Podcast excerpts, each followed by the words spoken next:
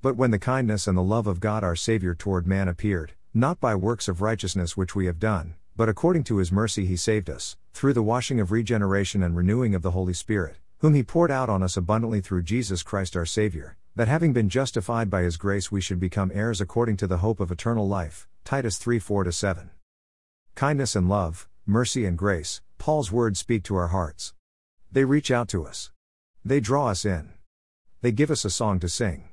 It's a song of praise. It's a song of worship. It's a song of joy. It's a song of thanksgiving. The washing of regeneration and renewing of the Holy Spirit, this is where the song of praise comes from. We think of what the Lord has done in our hearts, and we worship Him. The hope of eternal life, with this glorious hope, we don't only look back to what the Lord has done for us. We, also, look forward to what He will do for us. The Lord is leading us on to His glory. This inspires us to keep on worshiping Him all the days of our life.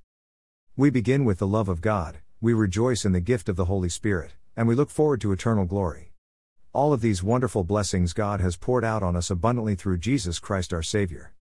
Glory to God. Hallelujah. Praise God.